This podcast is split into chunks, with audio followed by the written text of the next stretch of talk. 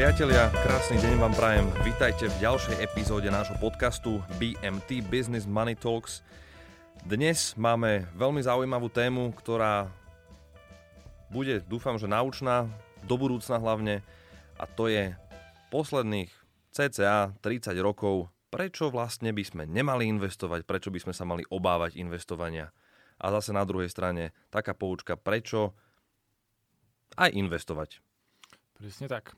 Konkrétnejšie, možno pozrieme sa na to, že v každom roku, čo bola taká nejaká veľká známa udalosť, ktorá možno vystrašila ľudí práve od toho, aby začali investovať. Presne tak. A keďže máme po Black Friday, čo bol najväčší sviatok míňania peňazí, tak možno by sme mali sa zamyslieť nad tým, míňať peniaze aj na niečo zmysluplné a dlhodobé.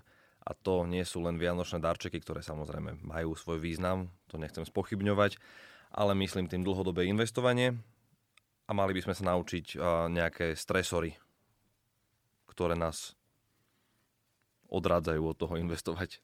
Mm-hmm.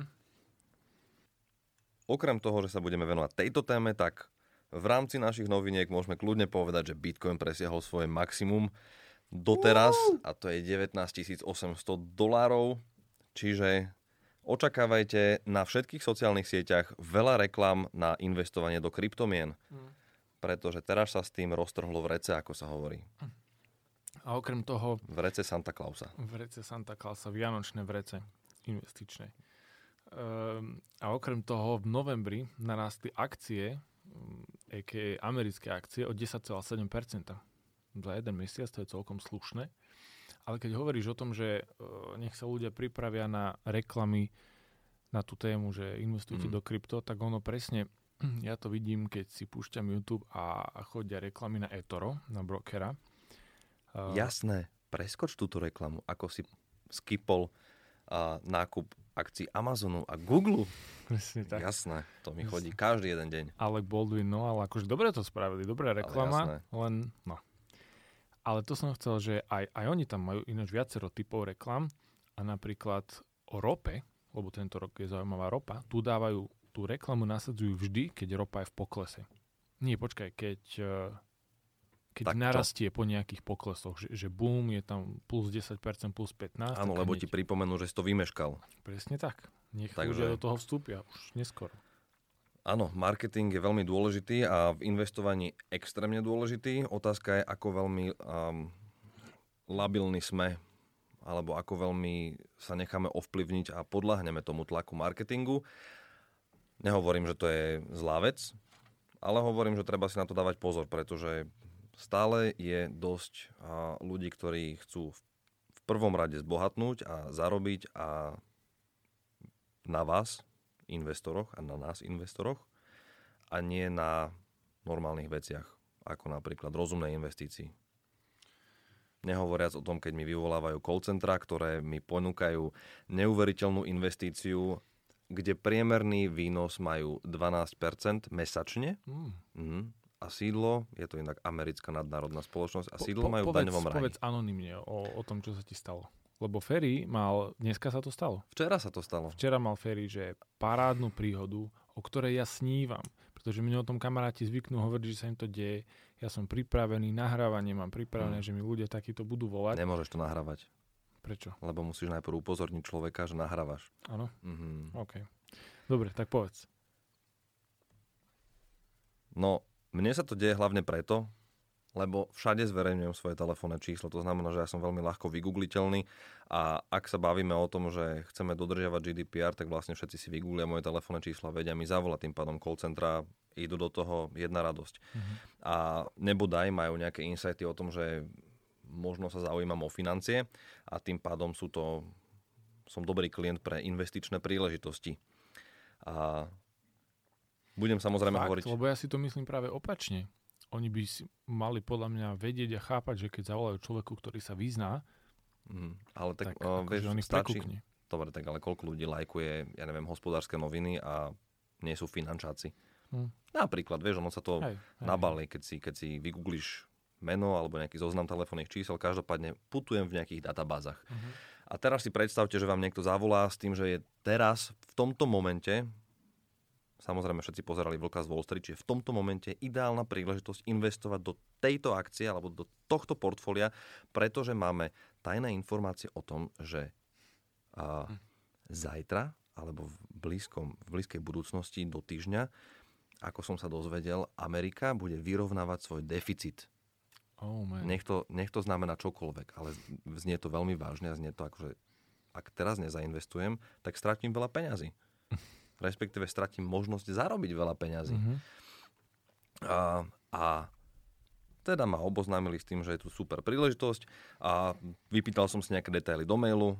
Mal som trošku viacej otázok ako možno bežný klient, takže dostal som jedno trojstranové PDF-ko, kde boli pekné obrázky zo Shutterstocku, ktoré vyzerali samozrejme veľmi efektne a bolo to super fantastické.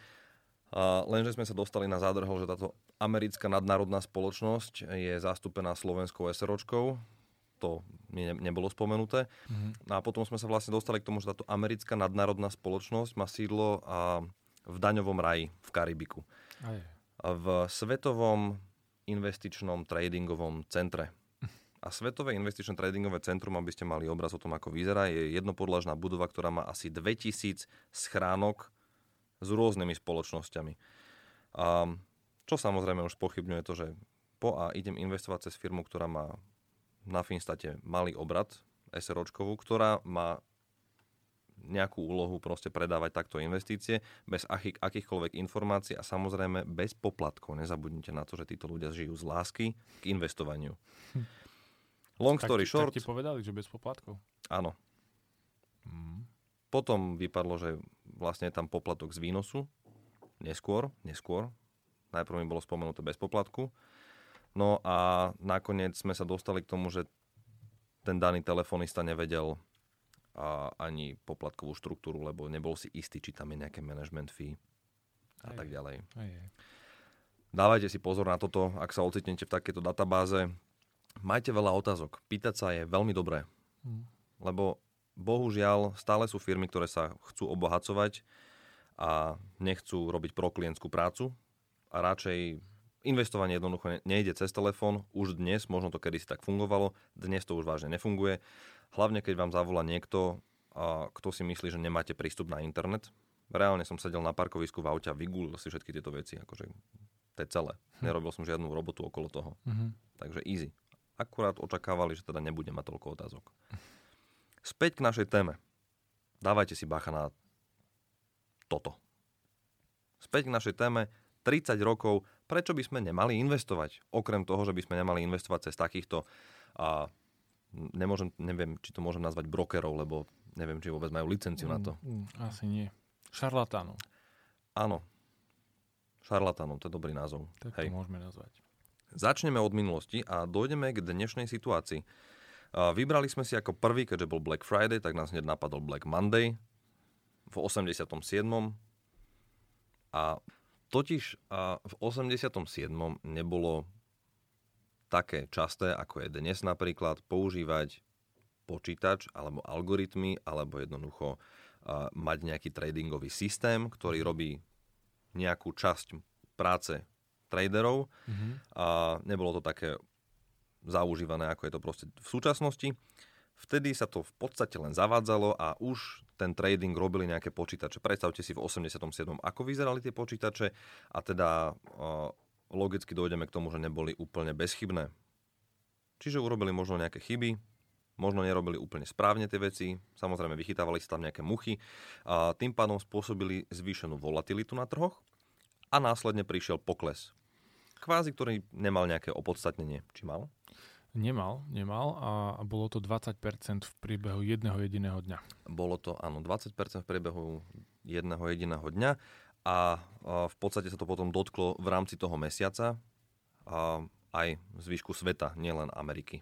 Áno. Spojených štátov. Lebo tým, že vlastne tieto tradingové programy a počítačové systémy spustili tento prepad, tak ono to spôsobilo samozrejme aj paniku u bežných ľudí, u investorov, ktorí svoje peniaze majú zainvestované, lebo im proste v priebehu jedného dňa, predstav si, máš zainvestovaných 100 000 a v priebehu jedného dňa máš odrazu 80.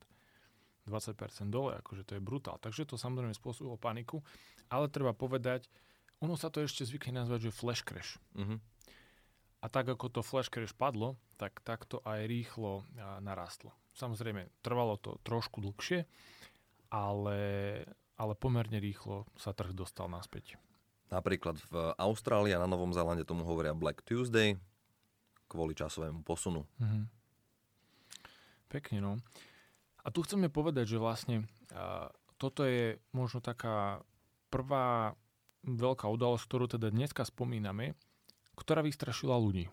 A chceme povedať to, že predstavte si, že ste investor. Máte zainvestované svoje peniaze a dneska, alebo zajtra by sa to stalo, že proste vaša investícia by sa znížila odrazu, spadla by o 20%. No toto vyvolalo neistotu v ľuďoch a veľa ľudí v tom období, respektíve po tom období v ďalších mesiacoch, v ďalšom roku, dvoch, troch, bolo trochu vystrašených. A veľa investorov, ktorí chceli ísť investovať, boli tiež vystrašení, že že toto je bežné na trhu, že takto ja tam mám dať do takéhoto niečoho peniaze.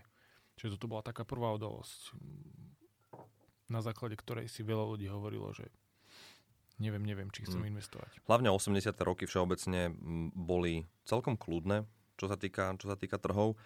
Tam bol celkom rast, nejaký stabilný, bola tam nízka nezamestnanosť a bol taký ten, nazýva sa to, že Reaganovský boom v Spojených štátoch. Čiže kvázi nejaká stabilita, Reagan mimochodom a republikán, čiže pokiaľ sa stále bavíme ako na základe poslednej epizódy, či republikáni alebo demokrati, ako si aj ty hovoril, republikáni sú tí protrhoví, čiže tam bola tá stabilita.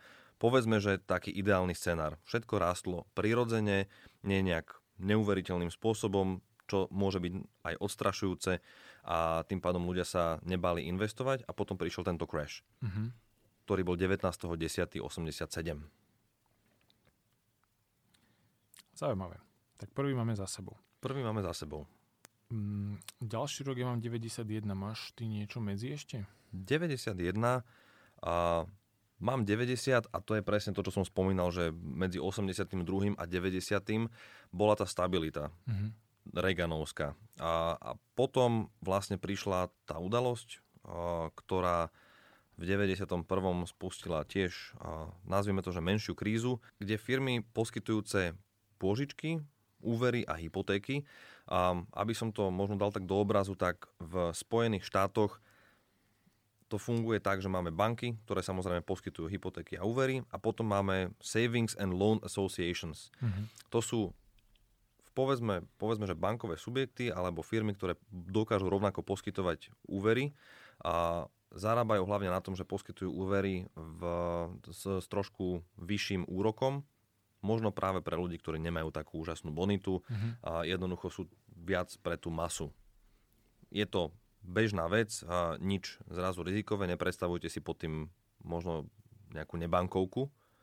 Je to klasický subjekt, akurát s tým rozdielom, že nakoľko v tom čase boli úrokové sadzby na úplne iné úrovni, ako máme dnes, tak tieto Savings and Loan Associations dokázali zarobiť na tom. Dokázali dať vyšší úrok, tým pádom tam bol väčší rozptyl na výnos alebo na zisk. No a keďže začiatkom 90. rokov bol taký mierny pokles úrokových sadzieb, tak medzi 86. a 95. skrachovala tretina týchto Savings and Loan Associations.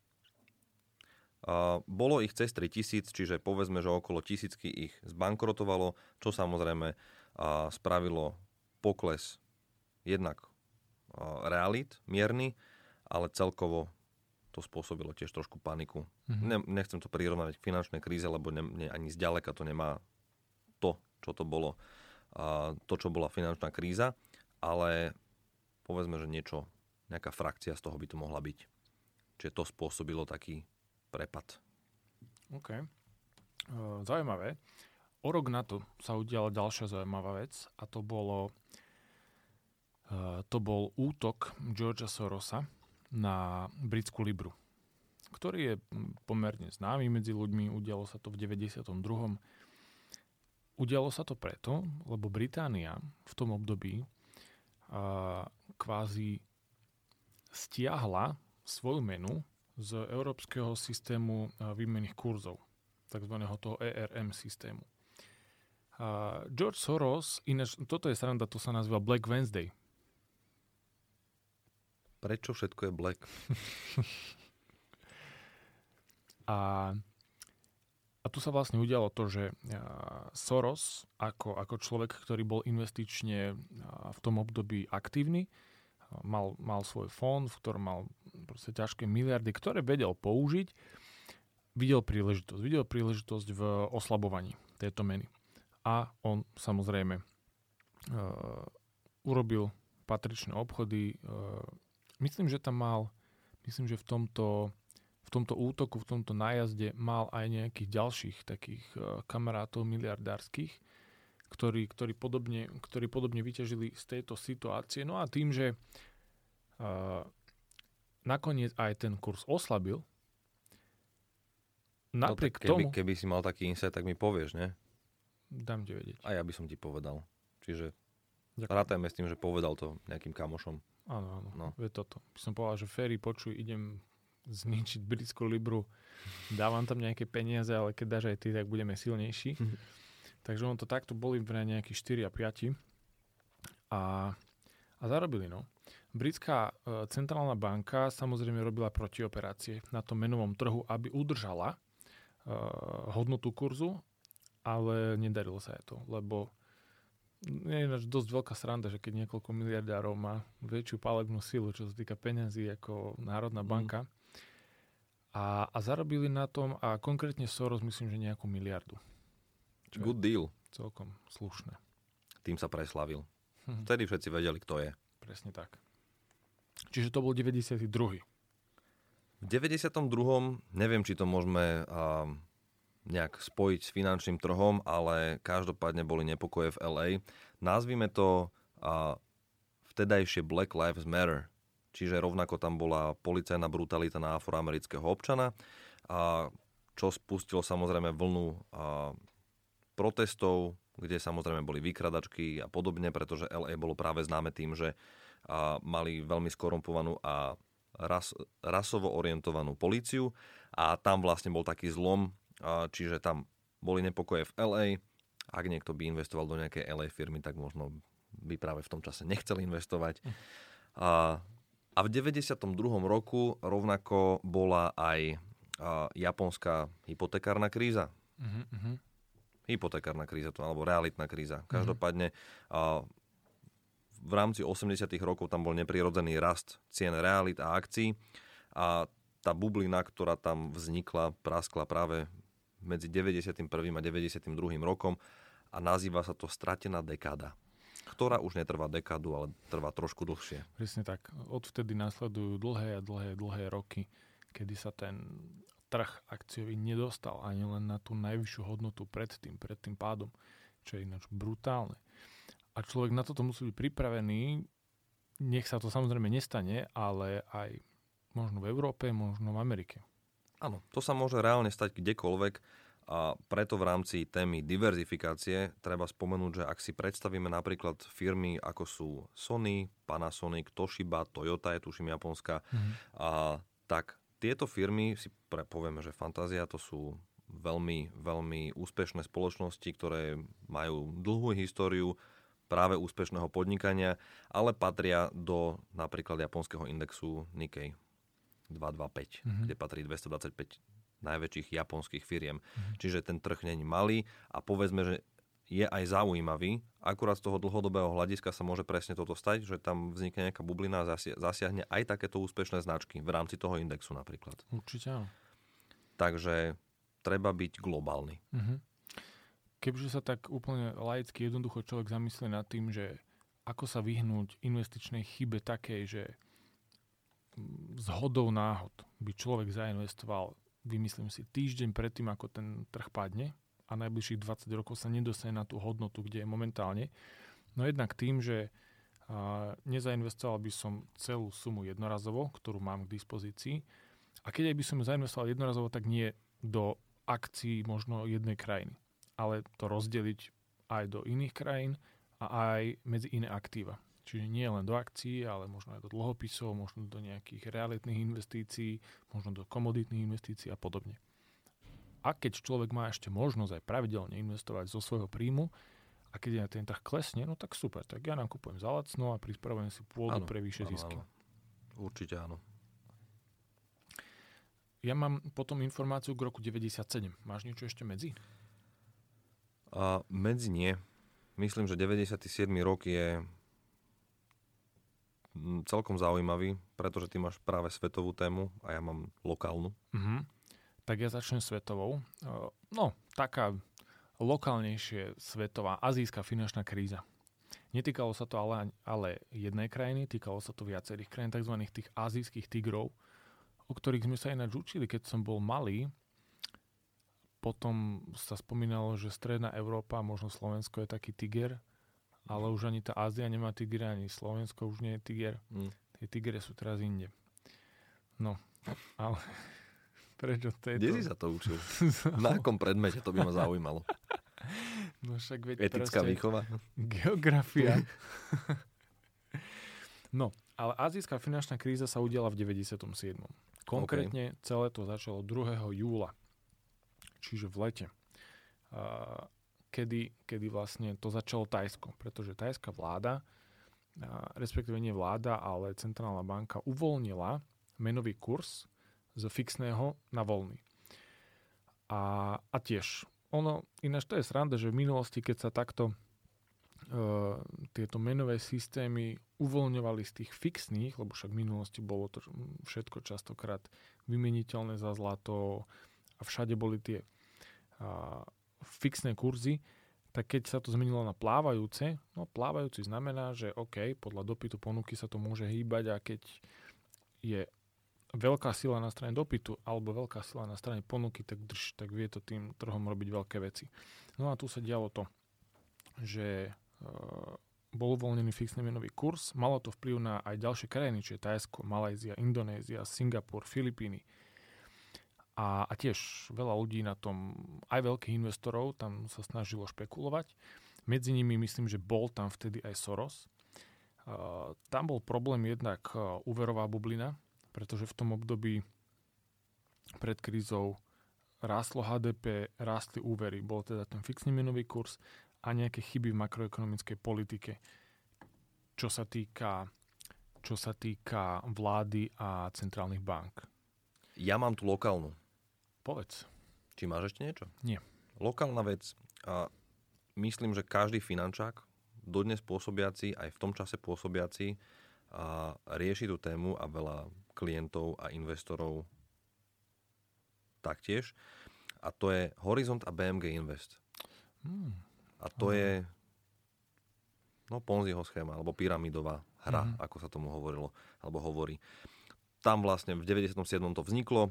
Trvalo to až do roku 2002, kedy sa zistilo, že teda vážne to není úplne úžasné a myslím, že toto je najcitlivejšia téma Slovákov, ak sa rozprávame o investovaní.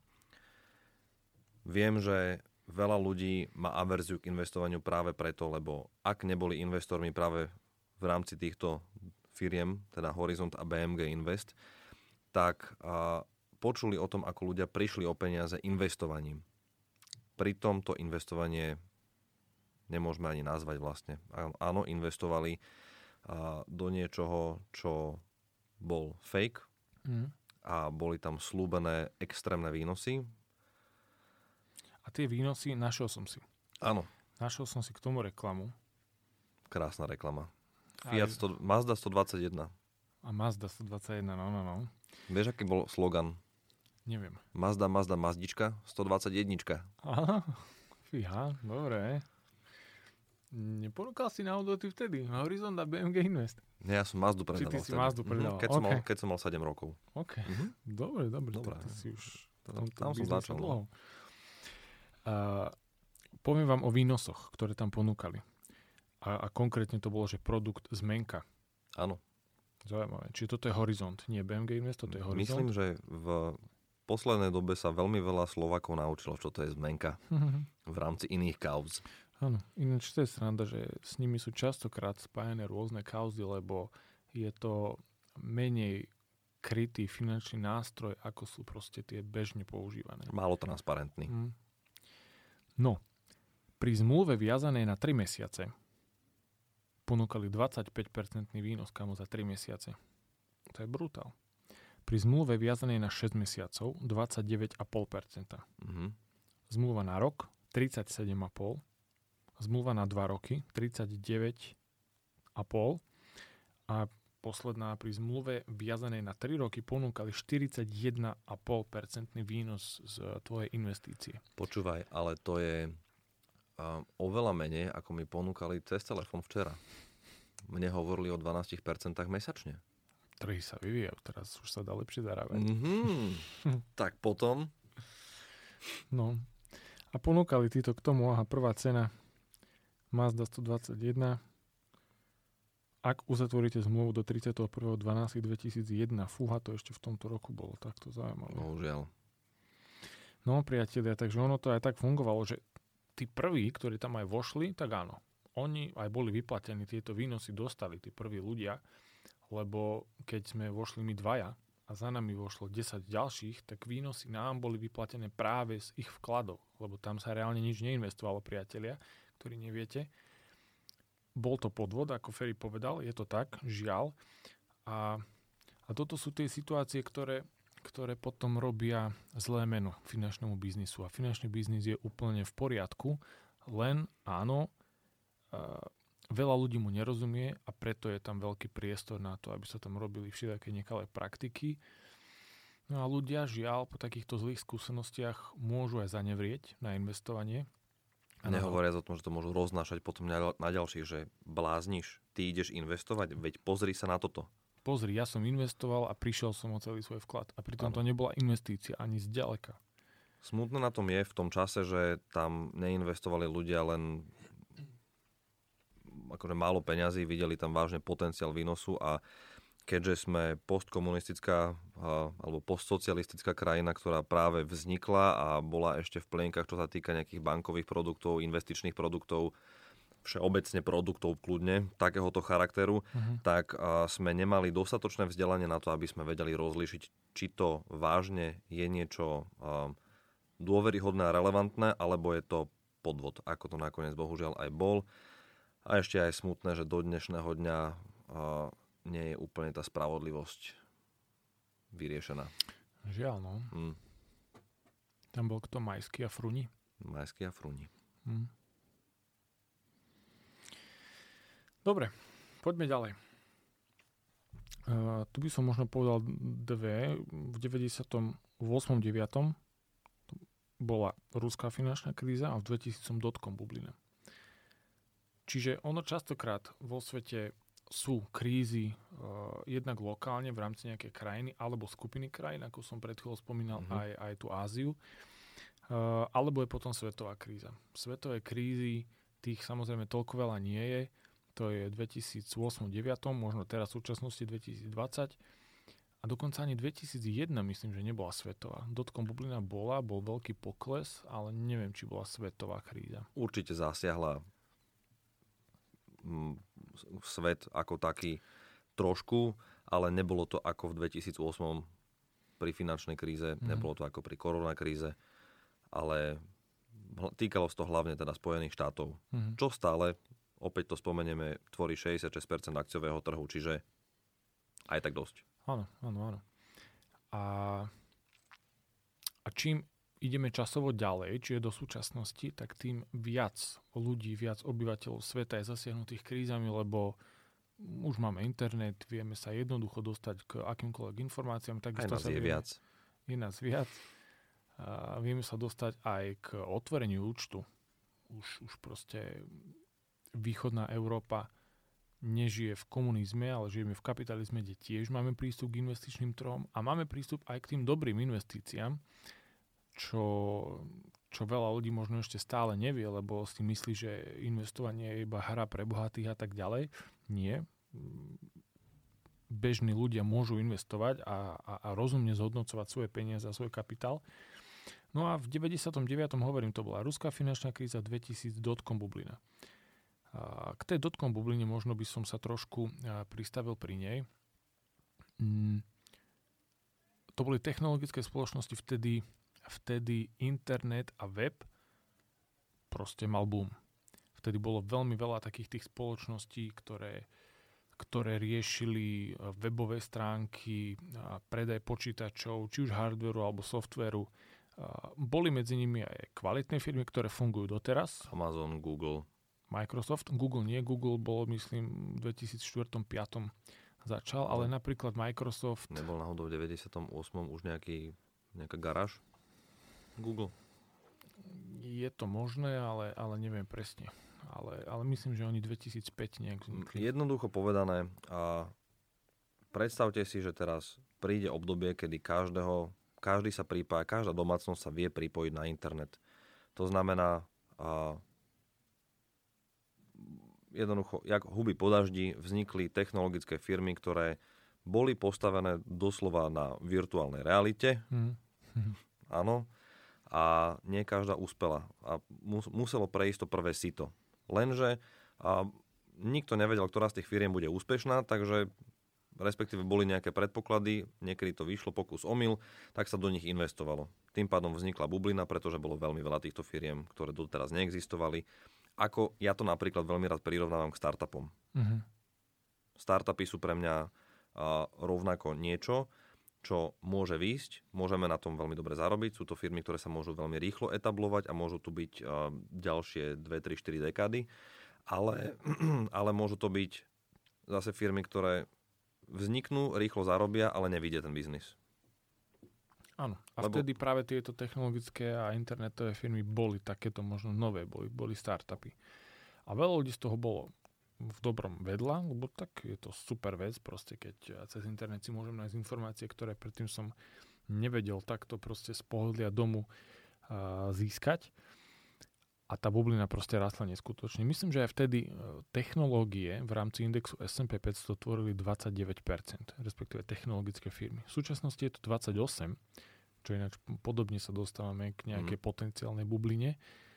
Ale o tom sa ešte budeme rozprávať, ale 29% vtedy tvorili technologické spoločnosti na indexe S&P 500.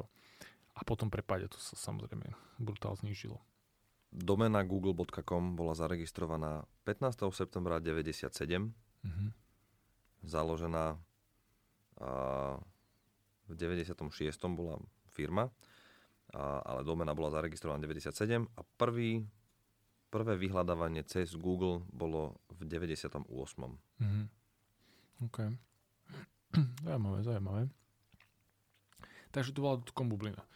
A zase, aj dotcom bublina, aj tá ruská finančná kríza, tiež to boli nejaké udalosti, kedy si ľudia hovorili, že fúha, a to mám investovať, keď proste technologické spoločnosti vtedy, myslím, klesli nejakých 75-80%, týkajú sa, to je brutál. A spôsobilo to pokles aj trhu, lebo aj S&P 500, aj MSCI World, myslím, že vtedy boli nejakým spôsobom zasiahnuté. A tiež to bolo niečo, kedy boli ľudia v neistote. Lebo reálne sme investovali do firiem, ktoré existovali vážne v garáži. Čiže áno, ja to berem ako pokus omyl, preto to porovnávam s tými startupmi. Súhlasím. Startupy sú určite výborný koncept, crowdfunding s tým spojený, tiež fajn, ale sú tam rizika, ktoré znášame. Ktoré podľa minulosti, ako napríklad dotcom bubble, si musíme uvedomovať, že tam sú a budú. Tak. Aký máš ďalší rok? Vieš čo, ďalší rok mám... Pad dvojčiek mám. Ešte to bude 2001 a ten určite mal nejaký vplyv, že to je World Trade Center. Čiže... To je niečo podobné ako to, cez ktoré ti včera volali. Áno, až na to, že to má o 120 poschodí viacej síce a... Možno to má rovnaký počet schránok, ale... Možno. No a ďalej už mám finančnú krízu. Ešte možno by sme mohli spomenúť 2003. vojna v Iraku. Áno, vojna v Iraku, jasné. Vtedy začala. Vtedy začal vlastne War on Terror, čiže vojna proti terorizmu, ktorá sa vlečie do dnešného dňa, akurát sa presúva. Vtedy Bush bol z tohto dosť taký akože obviňovaný, že častokrát... rieši alebo začína vojny, ktoré možno nie sú na nejakom skutočnom základe, nejaký ten dôvod tohto vzniku tohto konfliktu. No ale tu by som povedal len to, že a na chvíľu sa pristavil možno pri tých vojnách, že aj Aj vojna v Iraku začala v 2003 a keď sa pozrieme na vývoj napríklad amerických akcií, keďže sa jedná o Ameriku, ktorá takto zaútočila, myslím, vtedy to bolo teda, už som chcel rozmýšľať nad Afganistanom, neviem prečo, keď sa to volá vojna v Iraku, ale Afganistan bol tiež, tak akcie rástli. Že keď si pozrieš deň prvý, kedy začala tá invázia, tak proste akcie rástli až do toho 2007. Mm-hmm. Do krízy. A ja som si aj v minulosti pozeral vývoj trhov v rôznych vojenských konfliktoch po svete. Ešte som si pozeral Vietnam, pozeral som si prvú, druhú svetovú vojnu a nejaké ďalšie vojenské konflikty. Tam je dôležité to, že akcie krajiny, ktorá nie je priamo zasiahnutá to vojnou, neperformujú vôbec zle. Napríklad prvá alebo druhá svetová vojna. Americké akcie, áno, nejaký ten pokles tam bol, ale nebola to tragédia. Mm-hmm. Keď sa pozrieme druhú svetovú vojnu a nemecké akcie, tak nemecké akcie padli asi o 75%. Čiže tam to bol samozrejme brutál. A napríklad Vietnam. S Amerikou to myslím, že nič neurobilo. Krátko úplne tam akcie klesli. Čiže tam je dôležité to, že kde sa ten konflikt odohráva. Možno aj do budúcnosti, keď človek rozmýšľa nad tým, že áno, keď niekde investujem, či investujem možno v krajine, kde môže byť potenciálne nejaký vojenský konflikt, nakoľko by bola s ním zasiahnutá, tak to môžem očakávať možno od svojich investícií. To je určite správna pripomienka, ale viem si predstaviť ľudí, ktorí si povedia, že teraz, nakoľko je táto krajina vo vojnovom konflikte a keď je to práve v tom roku, keď to začne najviac medializované, tak si povedia, radšej teraz nie. Mm-hmm. Radšej teraz to nebudem robiť, lebo čo keď? Čo keď to nevypáli tak, ako očakávajú, alebo niečo. Proste tie obavy. Áno, a to sú presne tie obavy. Mimochodom, v 2003 vlastne vzniklo Homeland Security práve na základe pádu dvojčiek a to je... Nazvime to, že niečo ako FBI, ktoré sa práve venuje bezpečnosti na domácej pôde. A vtedy sa sprísnili všetky check-iny na lety. To trošku podľa mňa zasiahlo aj letecké spoločnosti. Bohužiaľ nemám čísla k tomu, ale vtedy boli tie prísne pravidlá. Ľudia sa viem, že vtedy aj trošku obávali lietať. Samozrejme z objektívnych príčin, keďže videli, ako tam tie lietadla jednoducho išli s turistami, alebo teda s posádkou obyčajných ľudí a no, nehovoriac o tom, že odvtedy musíme mať maximálne, tuším, 1 dl tekutín a podobné. Predtým v pohode kartón Coca-Coly som si mohol zobrať na palubu. Nie, že by som to robil, ale chápeme sa. Ďalší rok 2008. To bola kríza. Kedy z rôznych zdrojov vieme, že veľa ľudí sa reálne obávalo, že končí finančný systém. Čo je zaujímavé. Ale áno, lebo bola kríza, trhy padali, padla banka Lehman Brothers, padla banka Bear Stearns a to napríklad aj Lehman Brothers, to bola myslím, že druhá najväčšia investičná banka v Amerike, akože to je že meno. A bol problém na trhu. A ináč vo veľa krízach si ľudia, alebo že je skupina ľudí, ktorí si myslia, že či už náhodou súčasný finančný systém nekončí a proste rozširujú sa aj takéto obavy. A tiež je veľa ľudí, ktorí v dôsledku tohto potom neinvestuje. Mohli by sme asi spomenúť, že prečo vôbec vznikla finančná kríza. A nehovorí sa o tom, že ako to celé vzniklo. Viem, že sú samozrejme filmy k tomu, veľa dokumentov a človek to vie doštudovať, ale čo sa stretávam s ľuďmi, tak viem, že bola kríza a that's it. Proste bola kríza, hotovo. A vznikla v Spojených štátoch práve preto, že sa za posledných, povedzme, 20-30 rokov predávali hypotéky, ktoré sa jednoducho predávali s odloženým úrokom. Alebo volalo sa to, že subprime mortgages, čiže to boli práve hypotéky, ktoré sa predávali ľuďom, ktorí možno nemali tú bonitu a nevedeli splniť nejaké požiadavky, ako máme dnes napríklad celkom prísne požiadavky, aby sme si mohli zobrať hypotéku, musíme mať nejakú rezervu a tak ďalej. Uh-huh. To sa vtedy zvyklo nazvať aj NINJA loans, lebo NINJA NINJ, no income, no job. Áno, no income, no job, presne. A znamená to, že zobral som si napríklad hypotéku a po 5 rokoch mi začal stúpať úrok. Tým pádom mi začala vstúpať splátka, nakoľko už na začiatku som nemal taký príjem, aby som to vedel zvládať, tak sa to stávalo náročnejšie a náročnejšie. Keďže tento problém zainteresovaní podľa všetkých informácií vedeli, tak to zaobalili do, povedzme, že pekného vianočného darčeka s peknou červenou mašľou, kde navrch dali práve tie trojáčkové hypotéky, ktoré mali takmer žiadne riziko. Mali ich práve vtedy ľudia, ktorí vedeli vždy splácať a boli zodpovední a nemali s ničím problém. A na spodok dali práve tie trojbečkové, čo boli tie hypotéky problémové. A keďže týchto problémových hypoték tam bolo stále viac a viac a tento balík sa potom predával ako trojáčkový, ako celkovo. Áno, ako trojáčkový, lebo tak dám tam štempel, že tu sú trojáčkové, čo aj boli, ale to, že na spodku máme kopec iných, tak sa predávali v rámci bank, no a nehovoriac o tom, že ešte boli poistené. Áno. A možno tu je ešte dobre povedať, že prečo vlastne, alebo ako sa Amerika dostala k tomu, že teraz všetci si brali hypotéky. Myslím, že Bill Clinton mal politiku, že dom pre každého Američana. Aby každý Američan proste býval vo svojom dome, nemusí to byť dom, môže to byť byt, ale proste vo svojej nehnuteľnosti. A tam to začalo kvázi, si to tak slangovo brali, že každý má právo teraz bývať vo svojom. No tak tí, ktorí to dokážu splácať, pohode, no ale toto si mysleli aj ľudia, ktorí nemali dostatočný príjem a nemali dostatočnú schopnosť splácať. A nie len teraz, ale do budúcnosti. Lebo keď aj viem presne, že možno tá hypotéka je s nejakou variabilnou úrokovou sadzbou, ktorá je možno teraz nejaká, nízka napríklad, tak keď bude vyššia, tak ja stále budem musieť splácať tú hypotéku a tým pádom aj moja mesačná splátka bude vyššia. A to sa snažím upozorňovať ľudia aj teraz.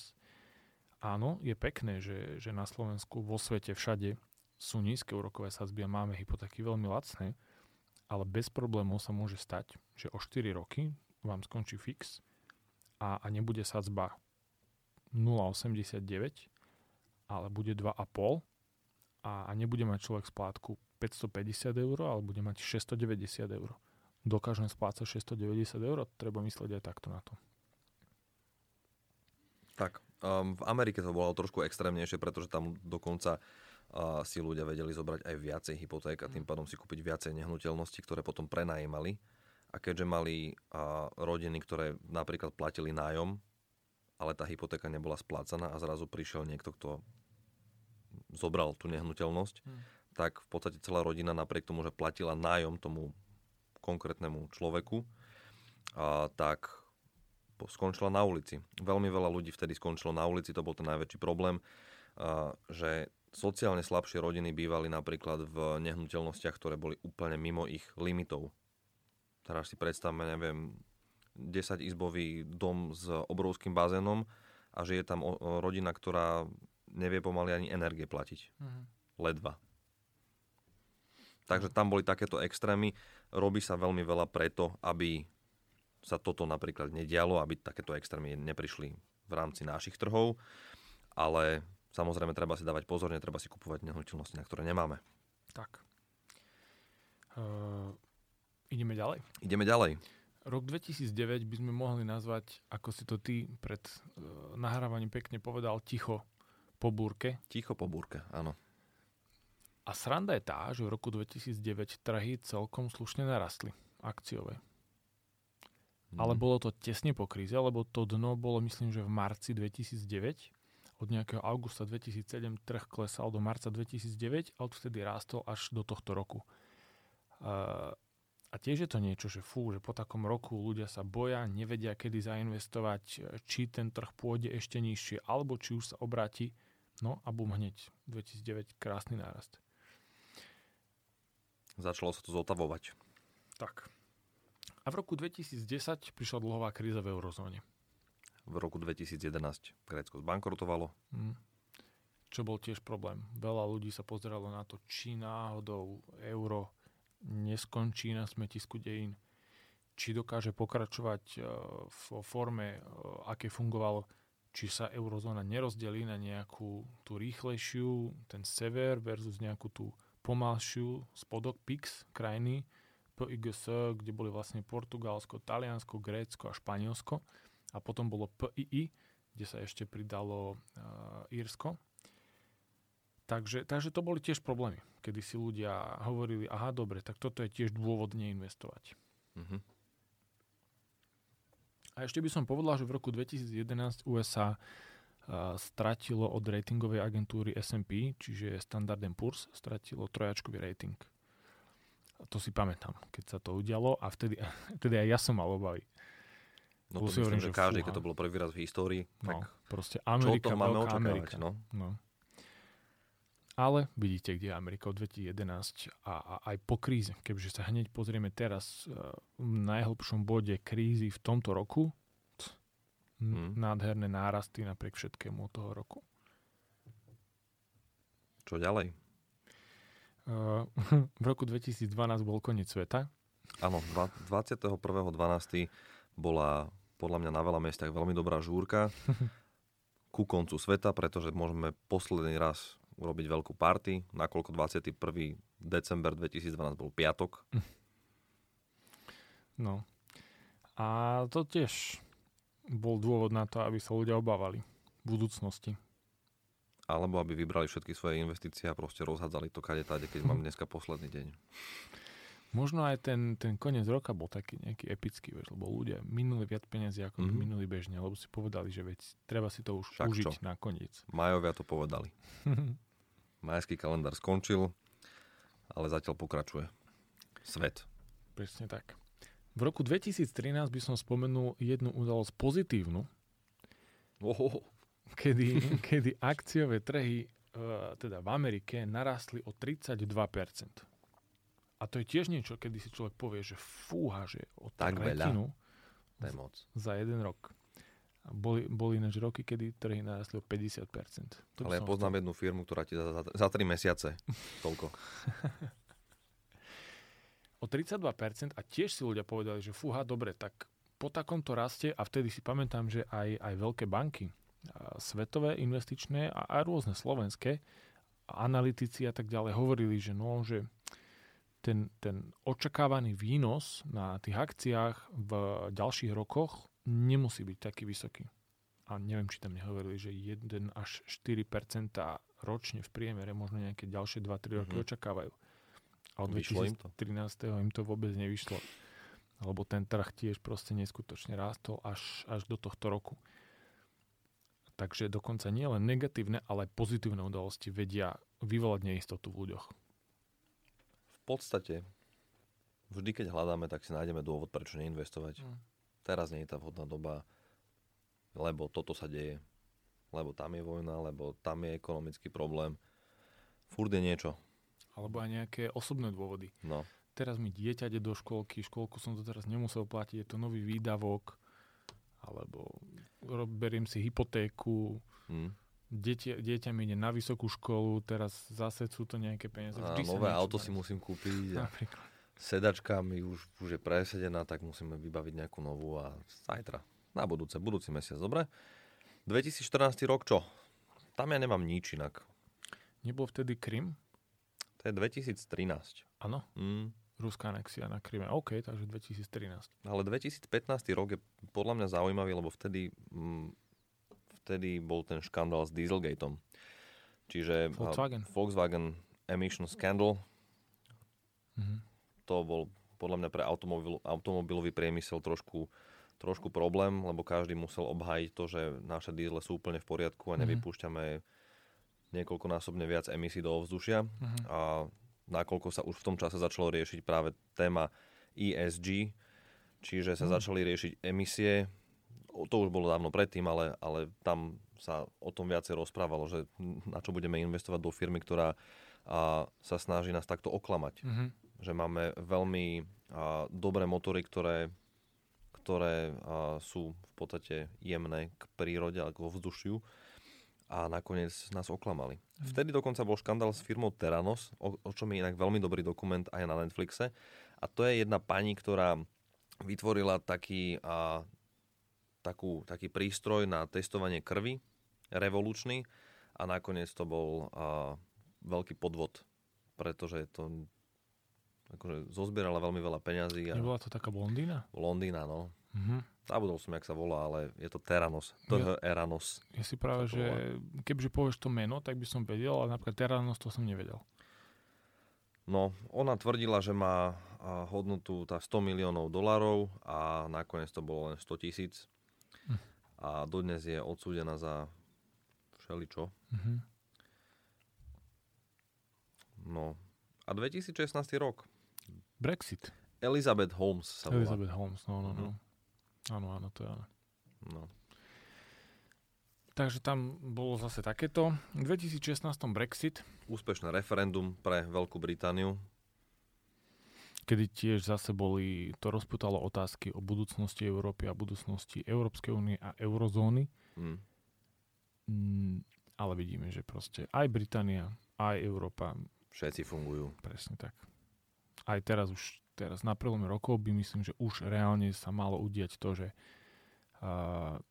nebudú požívať tie výhody, ktoré mali doteraz ako člen Európskej únie. Dokonca si pamätám, že v tom čase kolovalo po internete, že treba teraz počkať, kým sa ten Brexit akože zrealizuje, lebo padne libra, tu treba nakupovať, alebo treba nakupovať zase práve britské spoločnosti, pretože to bude rásť. Lebo konečne tú gulu z členku dá Veľká Británia preč.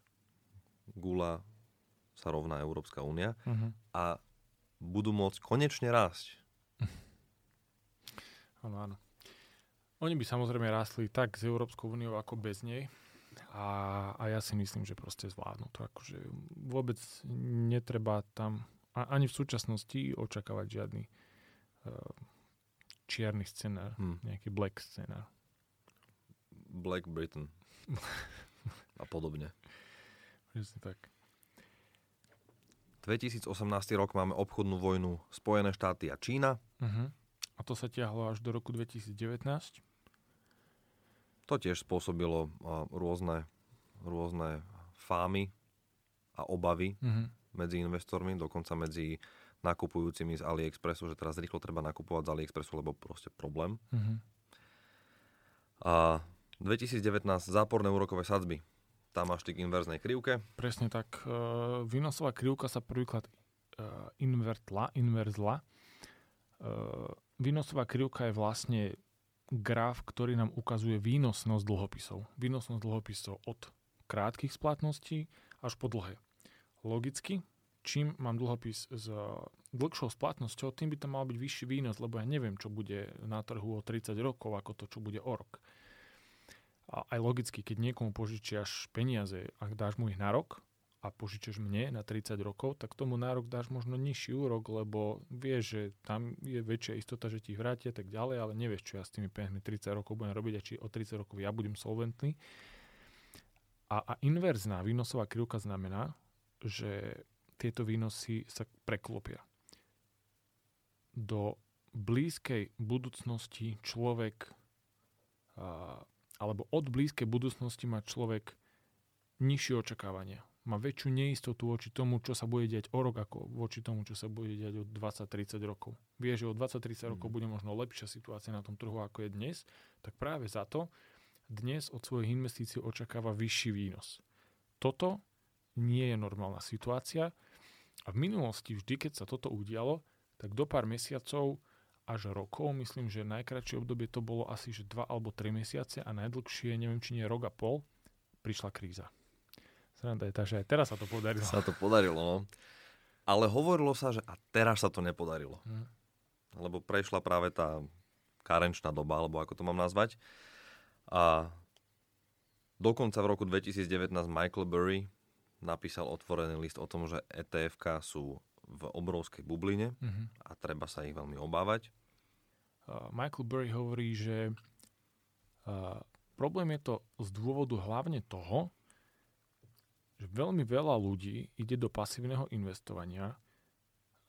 Čo pasívne investovanie, dajme si na jednu stranu aktívne riadené fondy, na druhú pasívne riadené fondy. Aktívne riadené fondy, to sú vlastne manažéri a ich analytický tím, ktorí hľadajú príležitosti na trhu. Keď je zaujímavá príležitosť, nákupia. Keď vidia niečo poklesnuté, nákupia, alebo tam vidia nejaký ďalší potenciál zisku. Pasívne fondy na druhú stranu, oni sa nepozerajú na tú cenu, oni sa nepozerajú na tú relatívnu hodnotu. Im príde inflow, oni hneď musia nakúpiť.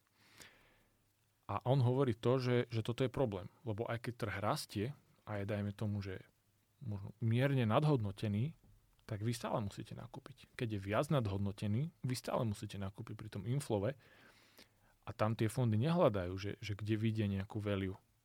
Musia nakúpiť index, ktorý napríklad oni kopírujú, napríklad to môže byť S&P 500, všetky firmy v tom pomere, v akom sa nachádzajú v tom indexe. Sranda je tá, že v S&P 500 v súčasnosti 5 najväčších firiem, čo je Microsoft, Amazon, Apple, Google a Facebook, tak týchto 5 firiem má hodnotu 22% celého indexu. Zvyšných 78% je v ostatných 500 firmách, je ich tam 505 momentálne presne. 78%, 500 firiem, 22%, 5 firiem. A teraz ti dám jednu takú podpasovku. Mm-hmm. Čo sa stane, keď tam teraz príde Tesla? Mám negatívne očakávania voči tomuto. Lebo aj Tesla bude jedna, myslím, že stop 20 pozícií. Mm-hmm. A ono, aj preto sa to berie ako problém, lebo keďže toto sú firmy, ktoré majú najväčší podiel a tebe príde inflow, tak ty aj najviac z tých peňazí dávaš do týchto firiem. Čiže do Tesly, do Google a do ostatných, čo som práve spomínal, ide aj v súčasnosti najviac peňazí bez ohľadu na to, ako sú oni ocenené. A hovorí sa teda, že tým pádom sa umelo nadhodnocujú ceny. Dôležité je povedať to, že sa bavíme hlavne, alebo tá kritika smeruje hlavne voči USA a hlavne voči akciám. Mm-hmm. Čiže nie voči ostatnému svetu, nie voči dlhopisom a tak ďalej. Toto aktívom. A potom je zaujímavá úvaha aj tá, že čo urobia pasívni investori, keď príde nejaká kríza, keď trh odrazu začne padať. Lebo nejaké čísla sú také, že 55 až 60% investícií v Amerike sú cez pasívne fondy. Čo urobia tí pasívni investori, keď odrazu začne trh klesať? Čo keď všetci budú chcieť predávať? Bude to mať kto od nich nakupovať? Lebo sa zláknú. No. Otázka, bude to mať kto od nich nakupovať? Ak je 60% v pasívnych fondoch, 40% by nejak z logického hľadiska malo byť v aktívnych. Ale žiaľ, ani to nie je pravda, pretože podiely vlastníkov tých najväčších firiem, Buffetta v Berkshire Hathaway, Brina a Pagea v Google, Bezosa v Amazone a tak ďalej, dokopy tvoria nejakých 20% celého trhu, lebo však oni sú že neskutoční miliardári a to sú akcie, s ktorými sa neobchoduje. To je ich majetok. Mm-hmm. Oni riadia firmu. Čiže nemáme 40% voľných peňazí na trhu, ale len 20%. A keď si zoberieme, že týchto 20 by mali byť aktívne riadené fondy, ktorí by mali byť kupujúci od tých pasívnych, keď ich budú predávať, 60 versus 20, tak ani to nie je pravda, lebo tie aktívne fondy nemajú všetko v keši, aby teraz mohli nakúpiť od ľudí, ktorí budú predávať. A potom je otázka, že za akú cenu to budú chcieť kúpiť. No. Keď to budú chcieť kúpiť a keď budú mať na to, aby to mohli kúpiť. A keď aktívne riadené fondy držia možno 10% kešu, tak to je z tých 20% 2%. Mm. Čiže na trhu je 2% potenciálnej nákupnej sily, 60% potenciálneho predaja. Zase na druhú stranu musíme povedať, že určite zase nebudú chcieť všetci predávať pasívni investori. Ja som aj pasívny investor a určite nebudem chcieť predávať svoje investície, mám to rozdelené rozumne. Aj keby to bola štvrtina. Ale aj keby to bola štvrtina, stále je to dosť. Čiže sú tu riziká na tom trhu pasívneho investovania. Čo nás prináša do roku súčasného, a to je 2020 rok, kde máme koronakrízu. Môžeme ju nazvať kľudne krízou, lebo je krízou. A tento rok sa udialo toho tak extrémne veľa, a že vôbec nevieme ani si dovoliť predpovedať nejaký budúci rok, lebo nevieme, dokedy to bude trvať. A veľa ľudí spanikarilo, ale aj, aby som to nezakončoval veľmi negatívne, veľmi veľa ľudí začalo investovať. Začalo investovať práve preto, že robí sa okolo toho osveta a sociálne siete v podstate nikdy nemali tú možnosť tak prezentovať investovanie ako práve pri takejto kríze teraz. Lebo keď si úprimne zoberieme poslednú finančnú krízu 2008, tak vtedy sociálne siete ešte boli kľudne, že v plienkach v porovnaní s dnešným časom. Akože zase sú tam tie aplikácie, je tam veľa rizík, ale aspoň sa investuje. Áno, áno. Veľa ľudí toto chápalo, že tie krízy nemusia byť koniec sveta a v súčasnosti aj vo februári, marci, apríli veľa aj malých investorov si pootváralo účty. Ale zase tiež sa hovorí, že tým, čo robia, tak napomáhajú zase nadhodnocovaniu trhu k tomu, ktoré je už realizované možno z iných smerov. A potom máme tu nadhodnotený S&P 500, možno aj prispením pasívneho investovania. Máme tu nadhodnotený Nasdaq. Nasdaq v posledných 4 rokoch robí akože brutálne zisky. Myslím, že cez 20% ročne. Čo akcie vo všeobecnosti rastú 10% ročne. Pri 10% vieme, že to je zdravé. Pri 20% môžeme začať mať tie obavy. Tak, varovný prst zdvihnutý. Áno, varovný prst zdvihnutý. Správne si to povedal. Uvidíme, čo nám priniesie budúci rok. Každopádne, message tohto dielu je hlavne ten, že ak si chceme nájsť dôvod neinvestovať, tak ho vždy nájdeme. Presne tak. A nemusí to byť malý dôvod, môže to byť kľudne väčší dôvod, ktorý sa týka celého sveta, alebo teda možno aj práve našej krajiny, alebo našej Európskej únie. Čiže vždy si ten dôvod vieme nájsť, ale to by nás nemalo možno zastaviť v tom, aby sme začali investovať, aby sme pokračovali v investovaní. Možno začneme opatrnejšie. Presne tak, lebo častokrát je tu otázka, a ja dostávam aj od svojich klientov, že je teraz dobrá doba na začatie investovania. A ja na to vždy odpovedám, vždy je dobrá doba na to začať investovať. Pretože vždy záleží len od toho, ako tie peniaze v danom momente rozdelíš. Keď sme po kríze a akciové trhy sú poklesnuté, tak vtedy úplne v pohode vieme dať do tých akcií a dáva to zmysel a mali by sme viac dať do tých akcií. Keď si človek myslí, že sú trhy nadohodnotené, nech dá viac do bezpečných investícií. Stále máme aj bezpečné možnosti, aj aktíva, aj geografické oblasti, kam tie peniaze sa dajú vložiť. A tak, ako na začiatku máme nastavené to portfólio, neznamená, že ho tak musíme nastavené o 5 rokov, o 15, o 20. Ja keď sa zmení situácia na trhu, tak ja môžem zmeniť. Môžem vybrať z bezpečných a dať to do akcií a tak ďalej a tak ďalej. Rovnako, keď sa zmení môj mindset, teda moje nastavenie rozmýšľania práve pri investovaní. Dnes môžem začať ako veľmi agresívny akciový investor, ktorý proste je úplne v poriadku s tým, že idem do veľkého rizika s potenciálom veľmi vysokého výnosu na druhej strane, ale o 5-10 rokov sa kľudne môže zmeniť môj postoj k tomu a začnem byť viacej konzervatívny. Tak isto vieme zmeniť to portfólio tak, aby som nebol v zbytočnom strese. Aby sa nestalo to, že príde nejaký moment svetový alebo lokálny, ekonomický, alebo vojnový, alebo pandemický, ktorý mi povie, že nechcem už investovať, alebo bojím sa, vyberem to jednoducho tie rozhodnutia, ktoré nie sú správne, aby sme robili práve v týchto časoch. Tak. Dobre, a týmto by sme sa asi aj mohli rozlúčiť. Určite áno. Poďakovať za pozornosť pri pozeraní videa, pri počúvaní podcastu. Nájdete nás na Instagrame, nájdete nás na všetkých. Vlastne, keď nás počúvate, tak už ste nás našli. Ale povedzte kamarátom, ktorí nemajú Spotify, ale majú Apple Podcast, že aj tam sme. Keď si nás chcete pozrieť na videu, sme na YouTube. A budeme radi, ak nám vyjadríte svoju podporu nejakým lajkom alebo komentom. Kľudne nám do komentu napíšte. Možno aj nápad na nejakú tému, alebo kľudne rozvedte debatu o tom, čo sme sa rozprávali dneska. Bude to zaujímavé a tešíme sa na vás aj na budúce. Tešíme sa. Držte sa, investujte rozumne. Investujte rozumne a príjemné Vianoce vám prajeme. Ešte sa nelúčime, ešte jeden diel budeme mať. Ešte jeden, ale...